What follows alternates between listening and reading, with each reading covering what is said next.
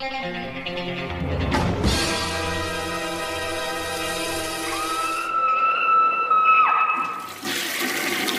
Hey guys, what's up? It is week 297, and we're going to go over, you know, the top 25 uh, horror films, my favorite horror films of 2022.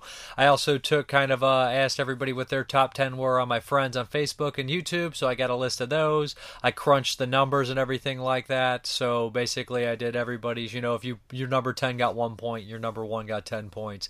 Crunched them all together. I did two different lists. Um, there's 78 different movies that appear on the list, so basically, you know, I'll go over all that stuff at the very end. I'll, I'll show, I'll name all the people that were involved, uh, 33 contributors and and whatnot, and I'll tell you the two different lists. One of which goes by points, one of which goes by which movies appeared on the the list most and whatnot. But let's hop into the reviews. And first up off the bat is the new um, one from Radiance Films, and this is I guess like some of the people from Arrow Video that kind of branched off and are doing their own things. And this is Big Time Gambling Boss, and this is a Toei picture. Um, you know, it's kind of like a Yakuza film, and I've seen a handful of the Yakuza films. A lot of those like Battles Without Honor and Humanity from the 70s, and those have like a huge kind of like action kind of deal. These this this one's a little different. It's a little I, I don't want to say slower pace because that's not really what it is. It's I would say it's more subdued. It's more um I would say realistic in a lot of ways. So what we have here is this old Yakuza boss is dying,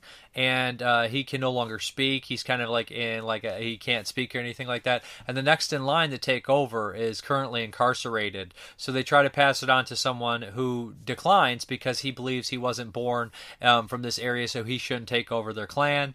And they kind of want to pass it and push it on another younger guy. Although um, some of the people, inc- including this guy, did completely disagree with the the situation. You know that that ends up happening because there's some you know advisors and everything like that on the side that kind of want this to go through some shady dealings, if if you will. So uh, when this character gets released from prison, at first he's very happy to be around his friends and everything, but when he finds out the situation and he feels like he was passed and his friend passed on the uh, passed on the the clan leadership, he's upset and he kind of starts to talk with his friend and everything like that, and he blames this one character, the character who is promoted, the son-in-law of the yakuza, for all of this. Um, at one point, he is a, there's an assassination attempt on him, and that complicates everything. And it's just like a bunch of errors and tragedies and misunderstandings that keep unfolding. And of course, there's a lot of yakuza kind of like um, I don't want to say mythology or just rules and everything like that, and very complicated. You know, a lot like something like The Godfather, where you know the American, the this the Japanese kind of version of that, where they have all these different rules and the, the bonding and and the blood brother clan, all this kind of stuff in here. And uh, as it as it unfolds, it becomes very frustrating, and you know that it's just going to be bad for almost all the characters involved. There's no real way around it.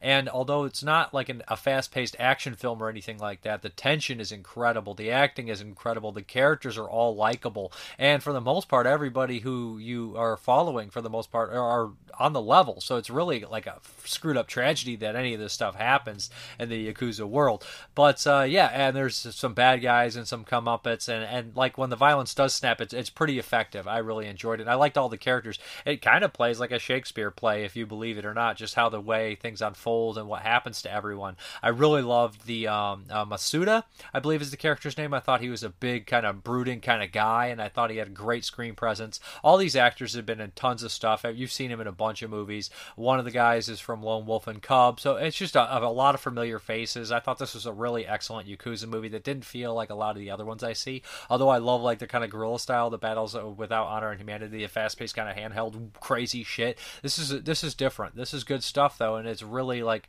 I don't like I, I'm using terms like subdued and held back, and I don't want those to be a negative. I mean it's very controlled and and um, I guess you'd say refined, if that makes any sense.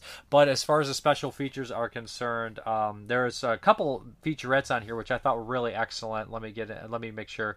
Um, Ninkyo 101, a visual essay by Mark Schilling on the history and the impact of the Yakuza.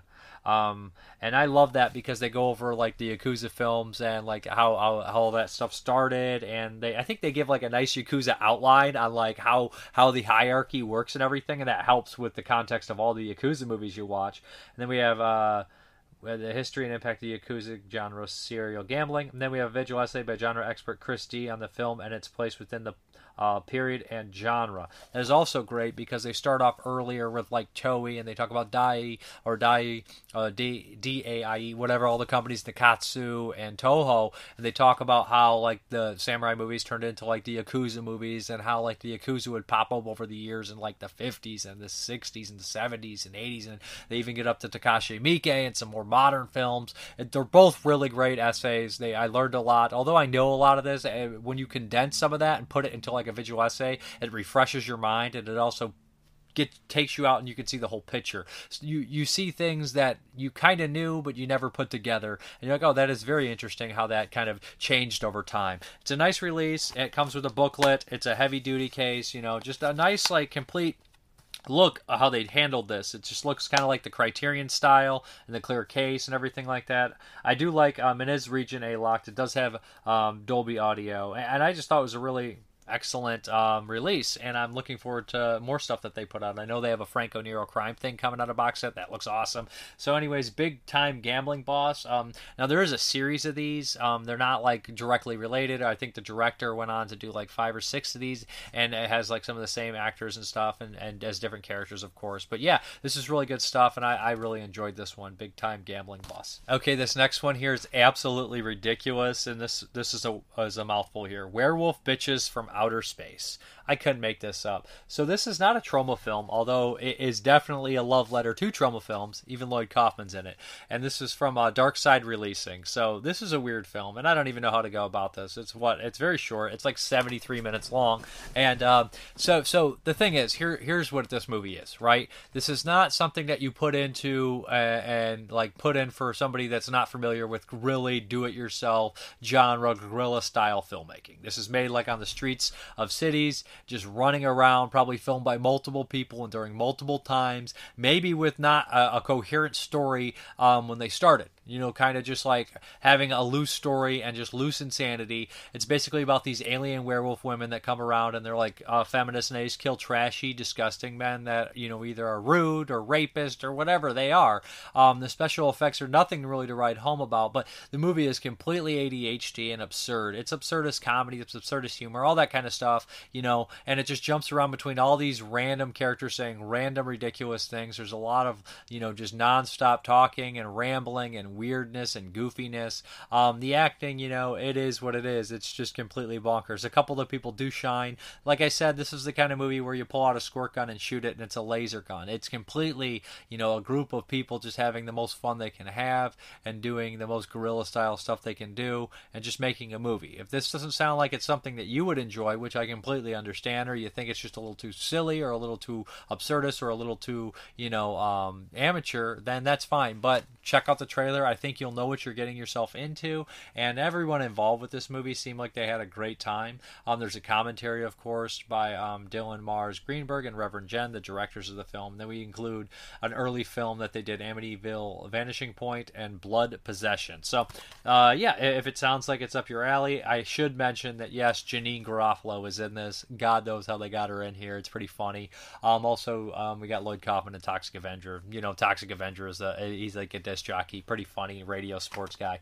Uh, not sports guy, but radio personality on here. So Dark Side Releasing has a lot of strange films, and this is another one Werewolf Bitches from Outer Space. Okay, this next one here is from Mondo Macabro, and this is another Japanese film. They uh, had another one out uh, this month called like the uh, Haunted Turkish Bathhouse, which is really wild. This one's a little bit older, a little bit classier, I would say. Uh, heavily, this is House of Terrors, aka I believe it's go uh, Hunchback of like Haunted Hunchback or a Ghost Hunchback. I can't remember the actual title. Maybe they'll tell me on the back here.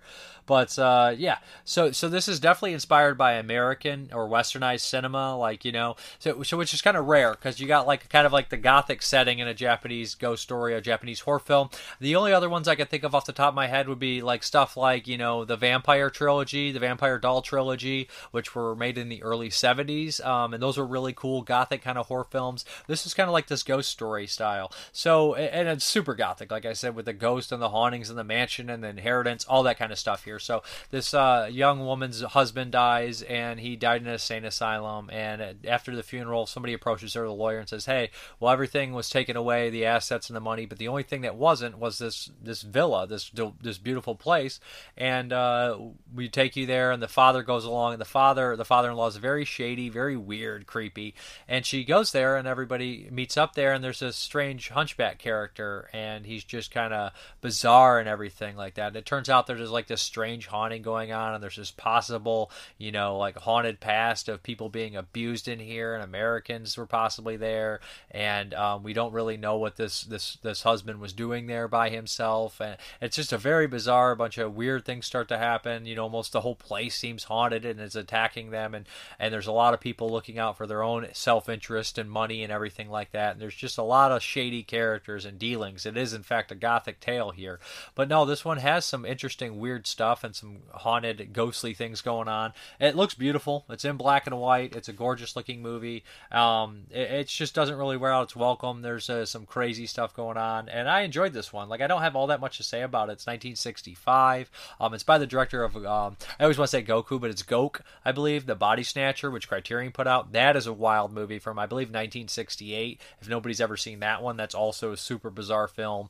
Um, I would say much more crazy than this one. This one I said has like the stylings of uh, Bava or um, I would say like a Hammer horror or even something more classier than that. Like um, they compare it to Robert Wise's The Haunting on here too. But uh, and, of course, uh, um, you know.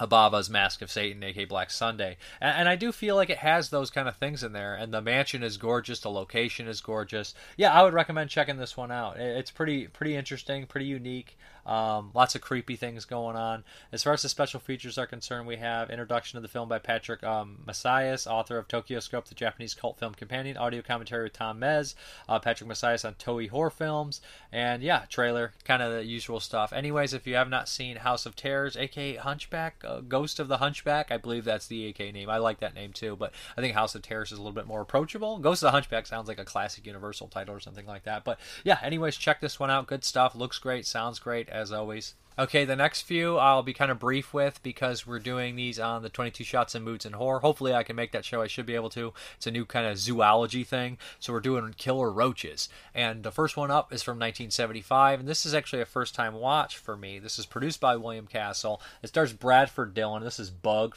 like I said, from this is a Scream Factory release. Now, Bug, you know, it has Bradford Dillman, which cracks me up because he, he seems like the poster child for these kind of movies. I believe he's in Chosen Survivors. I know he's in Piranha. So, he basically, he's like this scientist of sorts, and he is basically called after there's this uh, crazy earthquake. And the opening in this movie is brilliant. It opens up, and we have like this like church, this small town, like southwestern town, and this preacher saying all this hellfire and brimstone stuff, and all of a sudden this uh, this crazy earthquake breaks open, and there's a big hole in the ground. And while this this guy's traveling home with his son, like their car catches fire and they die, and this leaves like Jesse Vint and a couple other people kind of distraught and everything like that. And And enter Bradford Dillman, um, and he's kind of trying to find out what happened because they're finding these strange like firebugs is what they're calling them because they seem to be starting fires and stinging people, which doesn't make any sense because there's no bug in this. I do like the idea, which is funny. This is a precursor, has Bradford Dillman, but it's kind of a precursor to Piranha. You know, the original Piranha I mean, it definitely had they unleashed the, the, the, the tank or whatever, but in the I think the original script then they want like a crack in the ground. I think that's what they do with the remake. And that's kind of funny. That's what happens in fucking Bug, another movie with Bradford Dillman. I'm jumping all over the fucking place here.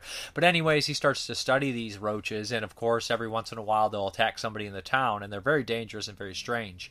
Um, what happens is, uh, you know, something tragic happens around, and Bradford Dillman completely loses his mind and it's absolutely really kind of hilarious um, in a way because you're like why are you doing this? Like i know you're a scientist but like you hit a certain point where you're like what the fuck are you doing? And then like you don't even register like the movie starts to almost come to a snail pace and he's just like doing all these experiments which is very typical you know it feels like very 50s sci-fi at the same time but it has these horror elements. Like i said when the attacks happen they're very well done and they're just brutal because the the, the bugs are on fire. They burn. So it's just a really gross kind of touch to it. Um yeah this is a solid movie with decent atmosphere. The attacks are good. The opening it promises more, and it doesn't quite deliver on what you really want. And uh, the ending is pretty crazy, and you kind of root for the bugs by the ending because some human beings are just too stupid to survive.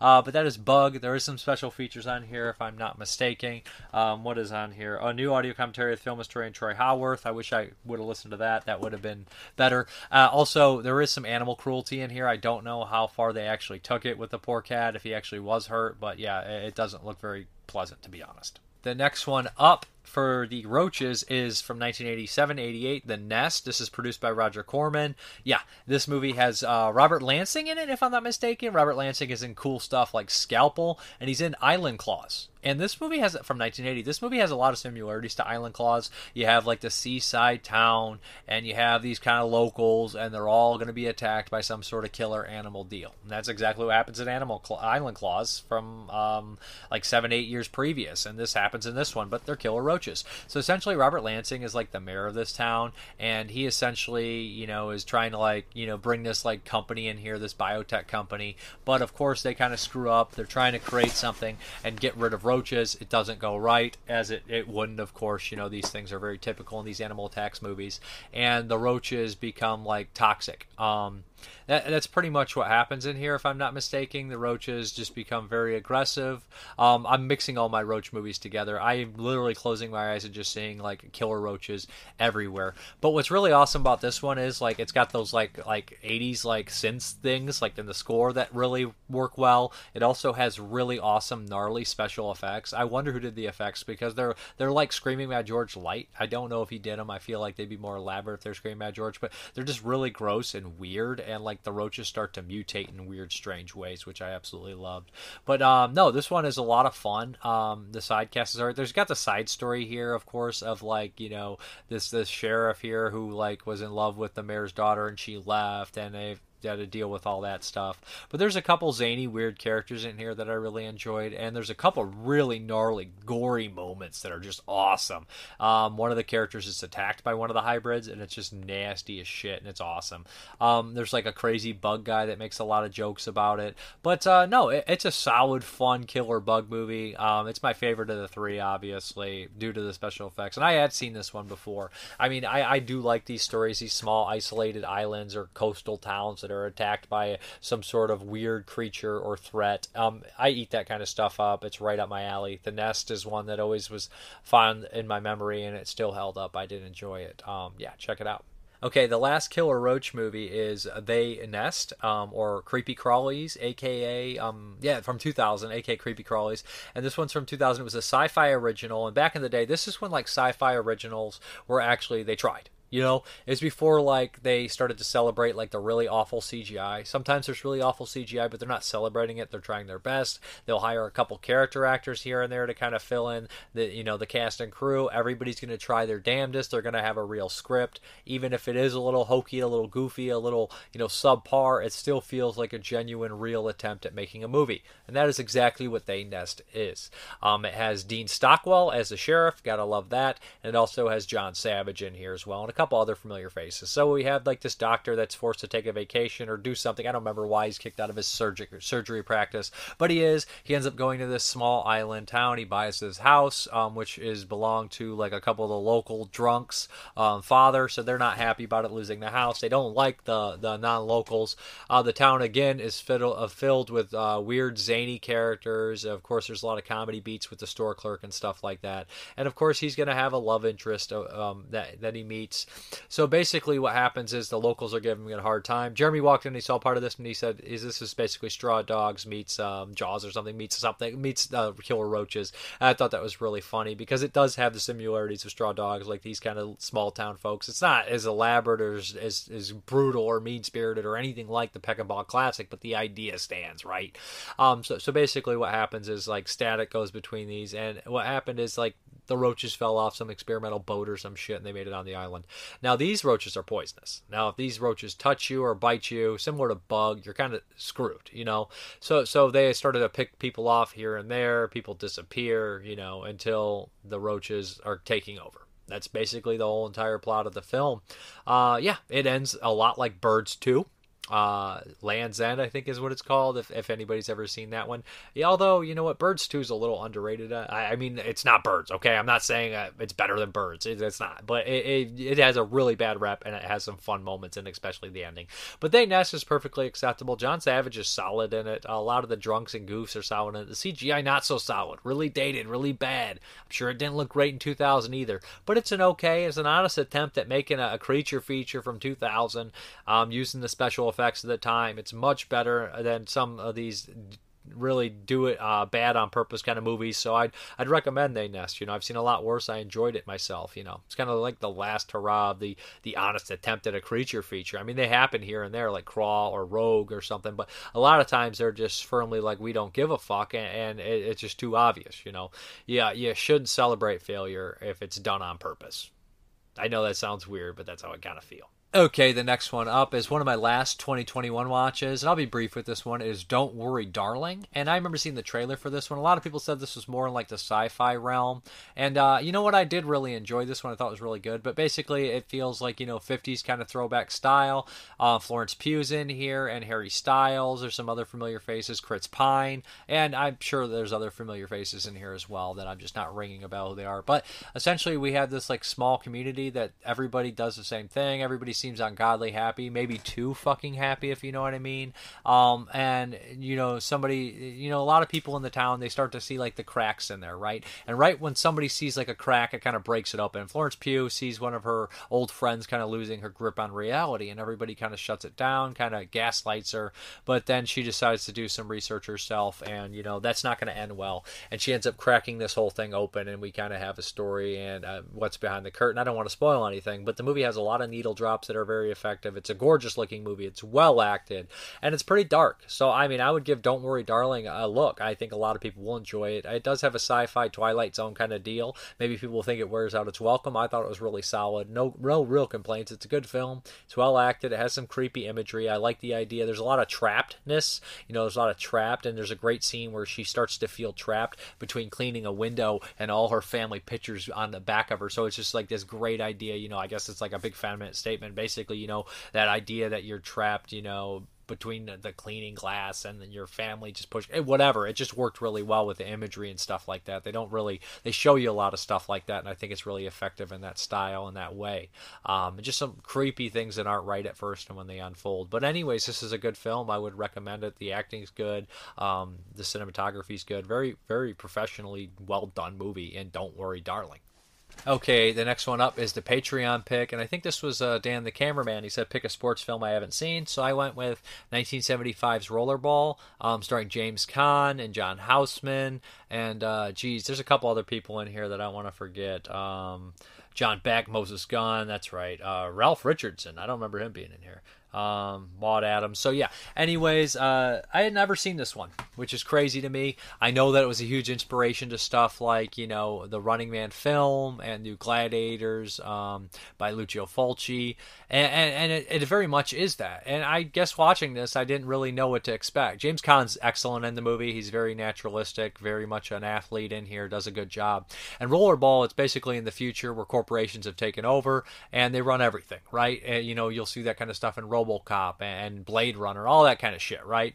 So essentially, you know, it's a little ahead of its time for sure. Um, there's this game called Rollerball, which is like the most popular sports. Everyone loves it. It's incredibly violent. People are hurt all the time. People are killed all the time. No one's really designed to stay in this game for a long period of time. You know, the game is supposed to be the thing that people like to see, not players. And James Caan is this player that has gotten so good. He's been on a reign for 10 years. His team is excellent.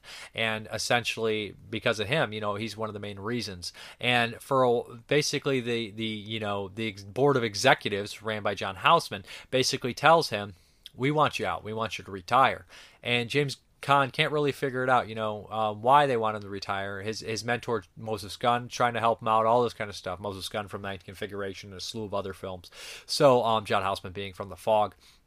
And I bet he is he in Ghost Story. I feel like he would be. All, every old actor's in Ghost Story. Uh, so so basically, um, so so he starts to kind of dig deeper, and they keep pushing him and pushing him and changing all the rules to make him more violent and more dangerous. And as it goes on, you know, he's going to lose certain things in his life. And while he has, there's this crazy scene where like he he seems like he's looking out the window while John Houseman's talking to him, and these people are using this like new age gun, and they're just blasting and destroying these trees, and it's just really really on on like unnerving scene to be honest. Um, but yeah, the violence hits hard in the in the actual like skating ring. And it's kind of funny to see people skate and fight. It's just weird. Um, and, and the setup's really great too. And there's like a, a great showdown between them and Tokyo uh, at the Tokyo Games, which I thought was really effective. And the very end, you know, it just kind of like it's it's much more than you think it is. You know, it's a dystopian kind of society, and you don't register it's going to be that kind of movie until you start seeing it, and you're like, oh shit. And James Caan just died last year, so R.I.P. There's an interview with him on the DVD or the Blu-ray, which is great, and he talks about that, and he's really candid about you know learning how to skate and talking about how this movie's ahead of its time. Um, Bob Minor's in here too. It's always a, always a positive to see Bob Minor in the film. He's a stuntman. He pops up in Swinging Cheerleaders, a lot of Jack Hill films. You'll recognize him if you see him. But anyways, yeah, it's a really dark movie movie and dystopian kind of sports film, which you don't really expect to see the two go together, right? Dystopian and sports. I mean, you have the Running Man and New Gladiators, but New Gladiators is directly inspired by this rollerball movie, um, and so is the Running Man film. Not so much the novelization or whatever um, by Richard um, Bachman, who is Stephen King. So you know, not so much that that, although it's in there as well. So I mean, like, yeah, it is. It's way ahead of its time. The the Blu-ray looks really solid now. Kino has a 4K out. I did not pick up the 4K. Maybe I will down the line. Not not sure. Uh, but anyways, rollerball, I really liked it. Cool. At first, I, I wasn't feeling it as much, you know, and then I started to kind of get what it was going for, and, and, watching some of the special features of the context, I'm like, yeah, that that is pretty neat how they did that, and I enjoy that for sure. Um, if, if you guys answered and talked about the movies a little bit in your comments, I I, I, will talk that a little bit. Nick Moore, I'll keep my 2022 horror flick list short and sweet uh, as to not give you too many gray hairs from going through a shit ton of titles. X, number one, you gotta love Ti West, period. Smile, despite low expectations, I really ended up liking it. Two, three, Crimes of Future, Mr. Cronenberg continues to kill it. He even's doing horror on TV now. Four, The Long Night, aka The Coven, good acting and style make up for an okay screenplay. Five, The Barbarian. Who doesn't love Justin Long playing a total dick and getting his comeuppance? He's great in that movie. Um, questions. Please name your favorite horror westerns. I mean, you got Brimstone. Tremors kind of feels has that western tinge. You got stuff like High Plains Drifter, but Brimstone's a great one. Um, so there's lots. Um, that that I would name like that. Uh, I would probably go with something like High Plains Drifter and Brimstone as two of the best uh, horror westerns. Um, some people say Bone Tomahawk is another excellent one. So there we go. Um, I think Devil's Rejects has a lot of Western influences in there. And do you think that horror involving technology still has any uh, years or decades? Like, wait, do you think that horror involving technology still has any effect years or decades later? Well, I mean, it puts things in context, and sometimes, especially if they're sci-fi films, you can see that a lot of things never change. Um, especially if you look at something like Videodrome, and you just take the how the how they do the waves and everything. Now that's just the internet. Sometimes they predict, and they even are more effective later on. Um, so, what's the most satisfactory movie villain asshole death you can recall? I mean, Rhodes from Day of the Dead is a classic one, right? You can't really go wrong with Rhodes. I feel like there was a great villain. Oh, Spine of Night, the villain in that was great for a more recent one, and I feel his comeuppance was excellent. But Rhodes, I love watching Rhodes. I love Rhodes End. I think Rhodes is the best from Day of the Dead. Enjoy the rest of your weekend and the movies, of course. Thank you. Ken Coakley, I agree with your opinion on Tombstone. The film was amazing. In high school, I did a paper on the shootout at OK Corral and used a microfilm machine to look up newspapers from Arizona during that time. I actually did a news report, uh, report on Wyatt Earp uh, in high school when I did Wyatt. So I feel you.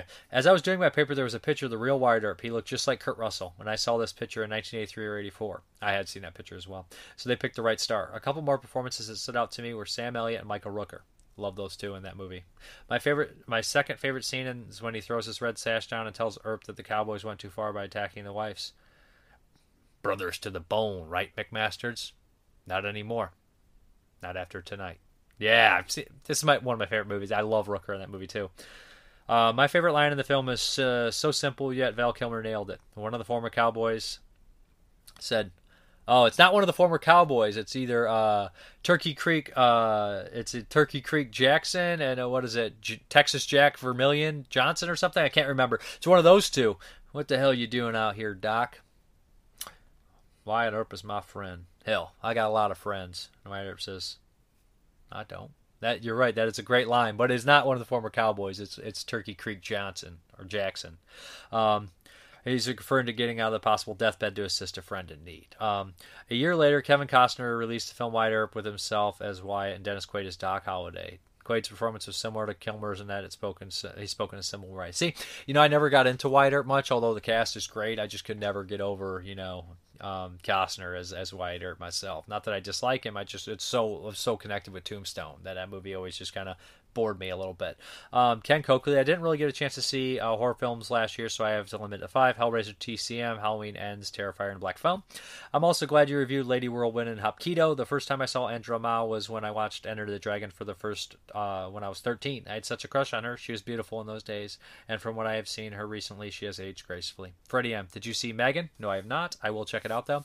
What the flick? I appreciate all your hard work you put in each video. Thank you for all you do. Thank you, Peter England. I can't stand those 4K Ultra HD releases. They are ruin the physical media Blu-ray. Actually, same as Blu-ray did the DVD because they are movies, very obscure movies, which have never ever been released on Blu-ray or even on DVD. Not to mention VHS, but it gets first released on 4K.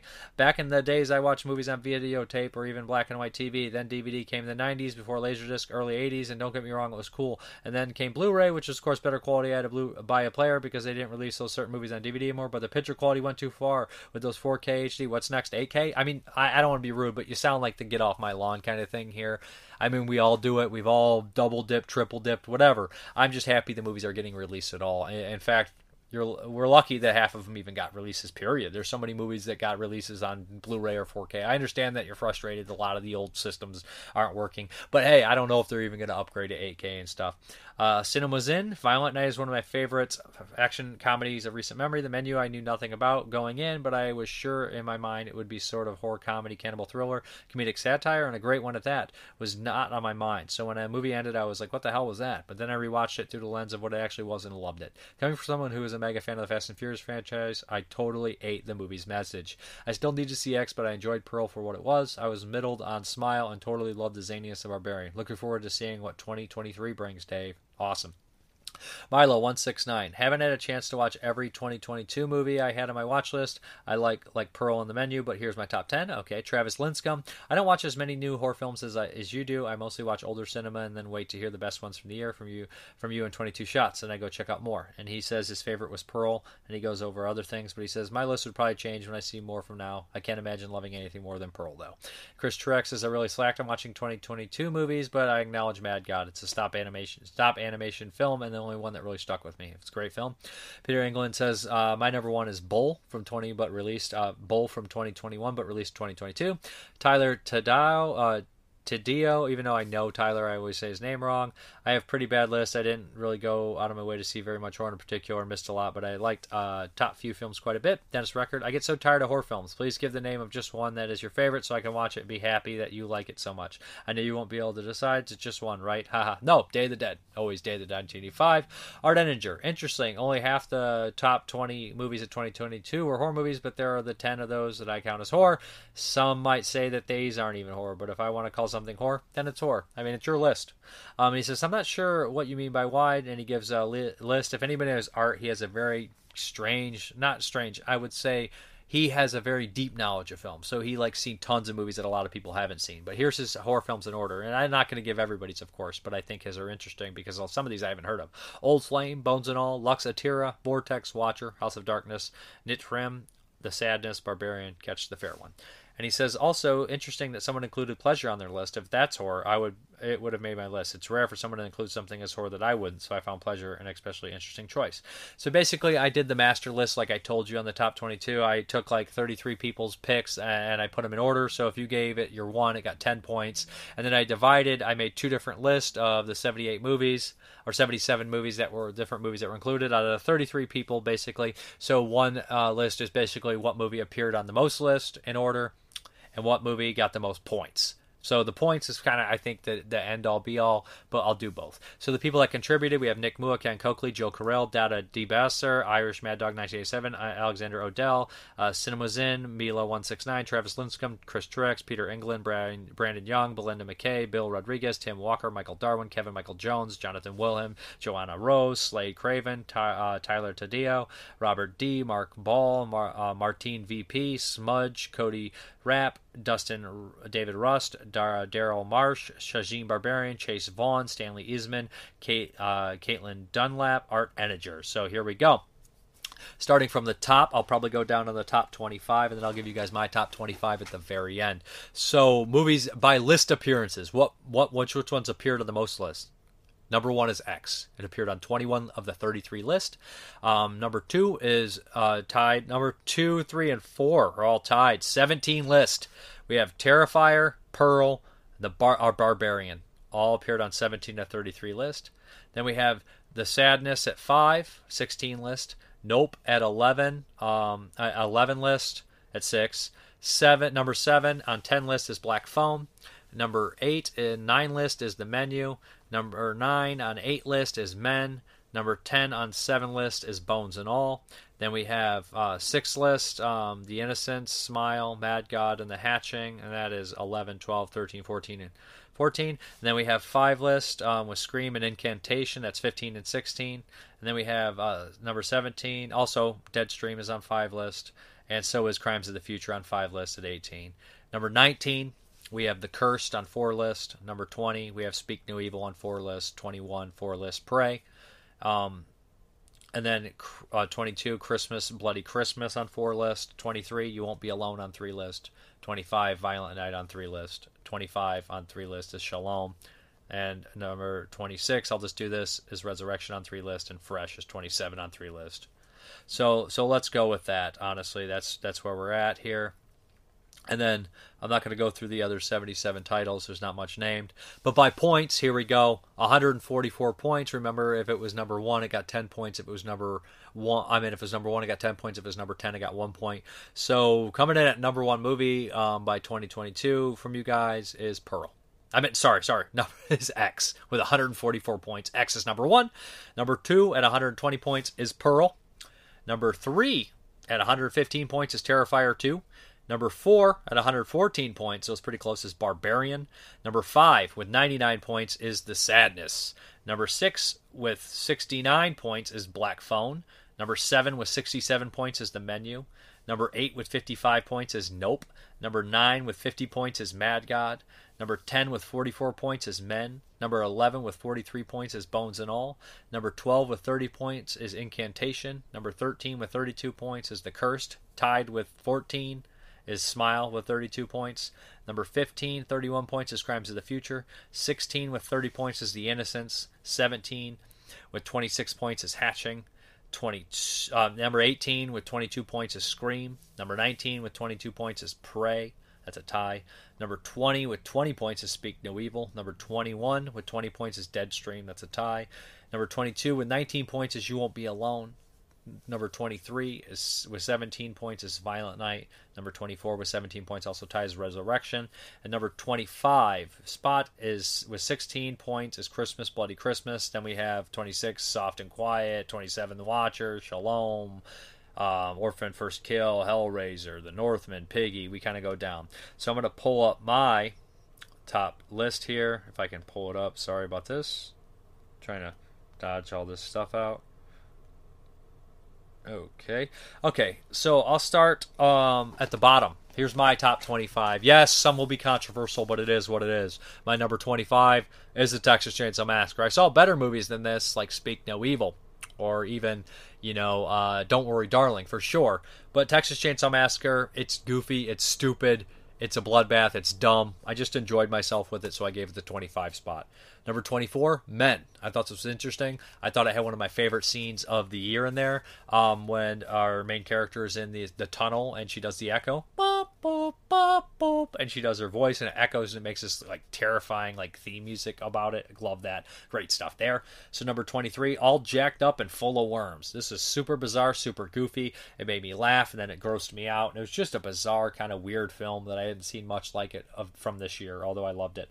So 22, we have The Innocents. This movie is really good, really well done. Um, kind of superhero style movie in a lot of ways, but there's a couple dark moments that really bothered me. Number 21, Master. I thought they handled this really well about, you know, race relations and stuff. I thought this movie was done right, and it just uh, had a good, is well made, well acted, good message, well done message. Number 20, The Black Phone. Um, not the biggest Scott Derrickson fan, but this one won me over. I thought it was really well done, really good, really good period piece stuff. Number 19, Helvan by my buddy Jorge De La Rosa. This is an independent movie. I thought that he got a really great small town feel on there, really wild movie, really cool independent film. Number 18, Christmas Bloody Christmas, Joe Begos, great film, gory, crazy, just fun, shot on 16. Number 17, Terrifier 2. Yes, it's low on my list. I thought it was a little long in the story. The story just confused me, but I love the special effects. I love Art the Clown. It was really good. Could pop up, go up higher on a rewatch for sure. Liked it. Number sixteen, Resurrection. Rebecca Hall killed it. Tim Roth was great, but Rebecca Hall is amazing. I think she's just one of the best scream queens right now. Uh, excellent movie. Really dark and creepy. 15, Fresh. Thought Sebastian Stan was great in this one. Good take on the cannibal genre. Number 14, Dark Glasses by Dario Argento. I was pleasantly surprised with this. Had some heart in there too. Um, just really good stuff for Dario. Um, just really refreshing to see him come back and do something like this. Number 13, Piggy. Um, I was impressed with this. Um, now, Elric Kane on his podcast said, or he left a, review that said High Tension meets Fat Girl. That's dead on correct. It's just a really weird, dark slasher film, kind of psychological deal. Really enjoyed it. 12, The Leech. Love this one. Um, Graham Skipper and Jeremy Gardner are amazing in this. One of the best performances Graham Skipper, Skipper ever gave. Really recommend checking out The Leech. It's on the Arrow streaming service and uh, watch the review. I've reviewed all these movies, so if you want more in depth reviews, go for it. Number 11, Sissy. I thought this was really brilliant how they handled, you know, the social media aspect of somebody who has psychological damage who's been bullied, but they're also giving people health. It was just a very complex, very fun and crazy movie. And then we're into the top 10. And I know, I know, I'm going to take shit for this. Who would ever think that Halloween ends or a Halloween sequel this later in the franchise would ever make a top 10? I like this one, how it did it. I talk a lot about it in the top, uh, 22 Shots of Moodz and Horror uh, top 10. And I also discuss this movie in review. Basically, I love the idea that, you know, the Haddonfield keeps Michael Myers and they, they, they don't need, you know, uh, that per- it's just, it needs a, it needs a uh, shape, a vessel. And I like that. Let's just go into more detail about it on the 22 shots if you're interested. Number nine, Smile, uh, Japanese style ghost story horror movie. Thought it was very simple but effective, and I liked it. It was very creepy and dark too. Eight, Nope,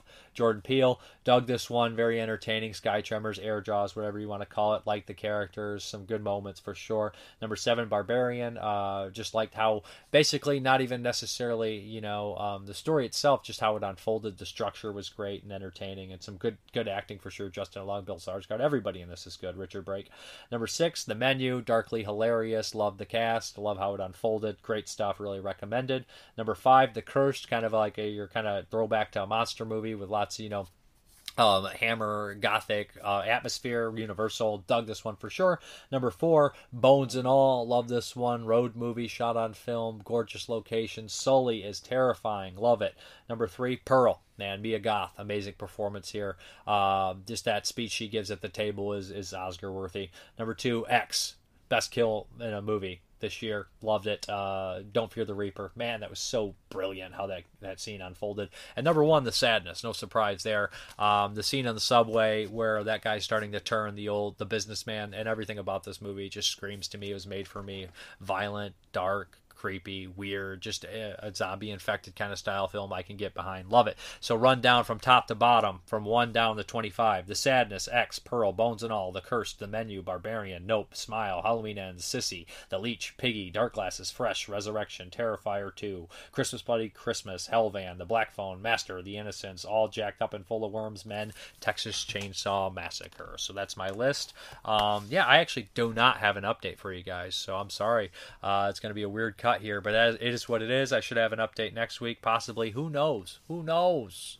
Okay, guys, thank you very much for watching. And as always, have a good one.